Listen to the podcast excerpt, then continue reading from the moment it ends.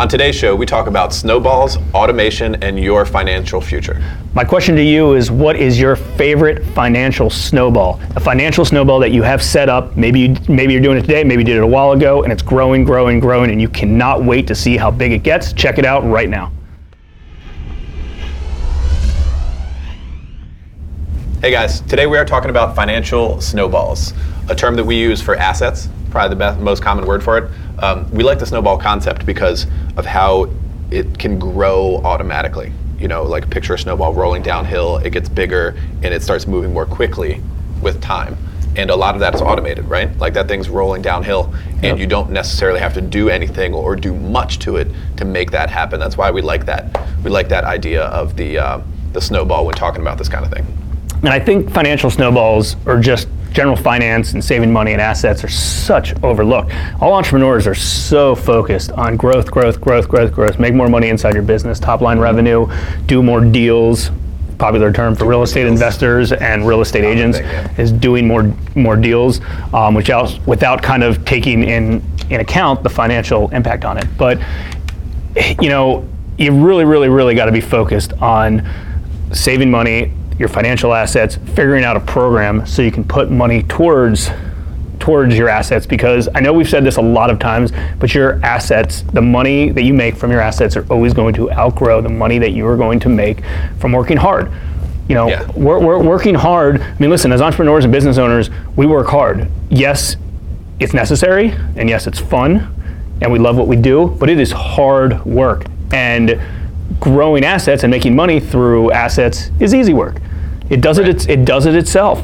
So you really kind of got to get back to the basics and think of some. And we're going to go through some of some easy snowballs and easy financial snowballs that we have set up, and hopefully you can uh, get an idea just from some of them, hey, I, maybe you say to yourself, hey, I already have this one in place, that's great. Or maybe you get an idea of one that you can put in place. And let's be honest, a few bucks a day equals a few million dollars in the future. It really does. Putting away a few bucks a day really is worth millions and millions of dollars in the future. Yeah, and let's say that for a third time that that assets make a lot more money than working does. And we learned that lesson, you know, not right at the beginning, but a little while ago. And one thing that we did notice, and this is, you know, some inside information, but happy to share it anyway, is that uh, during one of the earlier years of HMB, one of our larger capital investors uh, made more in a year than Jason and I did running the company for the whole year. Like his assets and doing nothing made more than we did working yeah. day in and day out, and we were like, well, that's an aha moment, right? Like, uh, you, you, moment. unfortunately, most people need those aha moments in order to take them to the next level. Be like, wow, that's what I'm missing out, and that was one of ours when we looked at, um, you know, year-end reporting, and we're like, this particular person made more money than us. It's like we need more money into our lender accounts. These assets will grow a lot quicker. So let's kind of just go over some of yeah, some of the financial stuff. snowballs that, that we have in place, and I too, yeah. and I think you should have in place. And anytime along the way, if you want to comment below related to some financial snowballs you have in place, I think that's important. Um, let's just get started with probably you know one that you don't even realize is actually investing money inside your own business. No matter you know your your business grows. Now yes you are taking out an income w2 or k1 or whatever the case is from your business as being uh, an employee of your business but at the same time that business has value. You may not think of it like that but you know if you're a real estate company and you have real estate portfolio that's that's appreciating if you own uh, whatever it doesn't matter a service uh, profession if you're a law firm that law firm could be worth value that you could sell it in the future, right? So that is kind of a, a, little snowball that you have. So it makes sense to kind of put money into that to help that grow if, if need be. You may not need to put money into it. Right. Yeah. So if you happen to own a company, there are smart ways to plan money into your own business that, that grows like a snowball. And then for everyone, whether you do own a company or you don't, you have access to the traditional. You want to go through uh, retirement stuff first? Sure. So IRA or 401k. Uh, we personally do both, and there's different things that make sense in different people's situations, like traditional versus Roth and everything else. But the main important thing is to start early, be consistent, and if possible, make it automated. Yeah, and if you have a plan that someone else is matching, that's free money. You might as well do, you know, max that to the, you know, to the T because why not? Any way you can figure out a way to get tax breaks or free money out of something, do it. And I know a lot of people say, well, you know, I need that extra money now. And some take, and some, you know, times you do, but figure out a way you, to. You want the extra yeah. money now. You probably don't need Fair. It. That's a good way to. right. that, that's a good. That's a good way to look at it. Yeah. Um, so yeah, since you mentioned uh, tax deferred and deductible kind of things like 529, at least on state income. I mean, Yeah, on a state level, but that's okay. Yeah, obviously check with your CPA on anything. We're not giving tax advice, yada yada.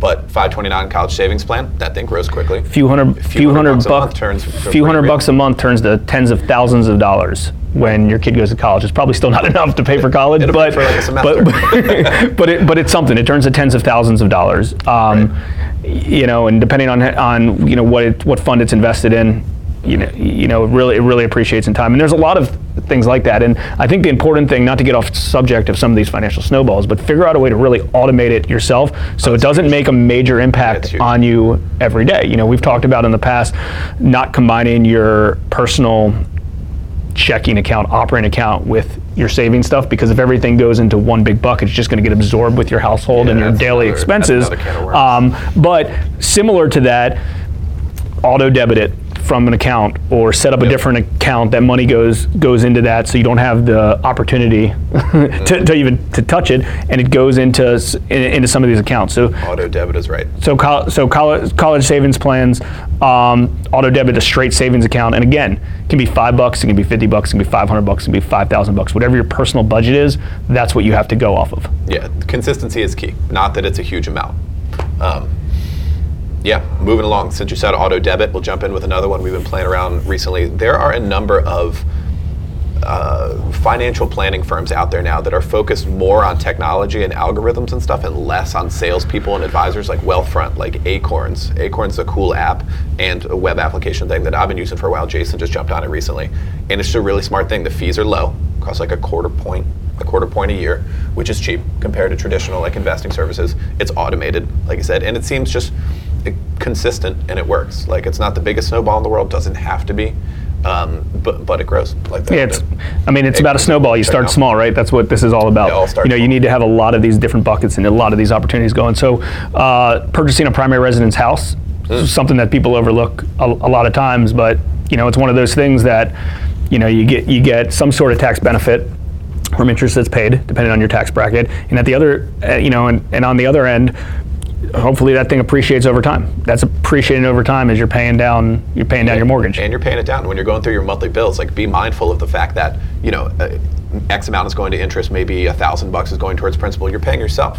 Yeah. You're paying yourself a thousand bucks. Yeah, that's right. And, and the thing is this I mean, 30, you say, hey, well, what happens in, you know, this is a long term thing. It's 30 years. Okay, well, a lot of these financial snowballs may be long term. You know, there's ways They to make cash tomorrow, but uh, but the purpose of snowballs is so you wake up in 30 years and, you know, there's some, some of you that may be super young and in 30 years from now, you're not going to be all that old. And even if you are a little bit uh, older, you know, 30 years and a lot of the snowballs are set up not necessarily for you it's set up for the next generation after you anyway Very so you so you do whatever you got to do to you know kind of creatively structure the, creative structurally these things Yeah, when uh, Jason and I were texting last night, um, chatting about this topic, uh, because we were going to do a show, and also just because we're generally obsessed with it. And uh, I was sitting there, th- we were talking about primary residence and this and that, and I was like, I'm sitting in a snowball. like you, can, you, can, you can live in this snowball. Yeah. Um, you can't live in all of them, but other kinds of real estate, obviously, that's very applicable to what we do. Uh, rental properties and everything else, that's uh, can be a business unto itself, but I mean, rental, rental properties are arguably probably the the best snowball and the only snowball that you can actually get full leverage on. Have someone else True. pay the debt for it. It appreciates and maybe even get an arbitrage on it every month. Now, don't get me wrong. You know, I'm not stating that. You know, owning rental real estate is just a straight passive investment. It, it is it's a tougher investment, and that's why it also usually pop, you know populates one of the better returns because it is a little bit more of an active uh, investment. Some of these things are It can be active. Some of these things sure. some of these things are passive. Some places you can just park money and get a good return. Other ones, maybe rental real estate, for instance, is a little bit more active, but it spits out you know good returns. So it's something to entertain. yeah. Is that all? Do we have more? Yeah, I mean, th- think outside the box. Think about think outside the box of auto debiting savings money, uh, putting money into a stock portfolio, even if it's a Scottrade account, putting money into a into a manager, into a money into a money manager. I mean, there's thousands of snowballs. I'm really curious some of your financial snowballs you're doing right now. Comment Yeah. comment If below. There's one we're missing that we need yeah, to know. I mean, about. invest in private mortgage notes.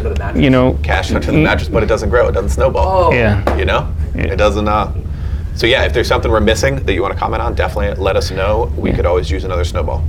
yeah, no, investing in notes, investing in investing in whatever. Just be creative and do it, and really set set aside what you got to do. I mean, again, like we talked about at the beginning, and this is a kind of a big aha takeaway. A few dollars a day equals millions of dollars in the future. It doesn't have to be a ton of money. No one's saying go put thousands and thousands of dollars into an account today. I mean, just you know, grab a calculator or do some simple math of, hey, if I put in hundred dollars a month here and then hundred dollars a month there, that's twelve hundred dollars just straight principal um, at the end of the year, not including you know compound you know interest or compounded interest and things like that.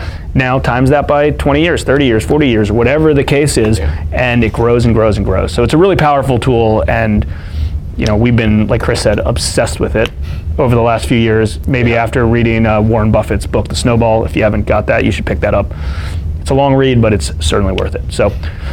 Got anything else to add? No, I think I'm good for today. Cool. Well, hopefully you guys find found the, uh, this to be worthwhile. Any other topics like this that you'd love to hear, comment below. Happy to share them. Like, comment, share, subscribe. Thanks, guys.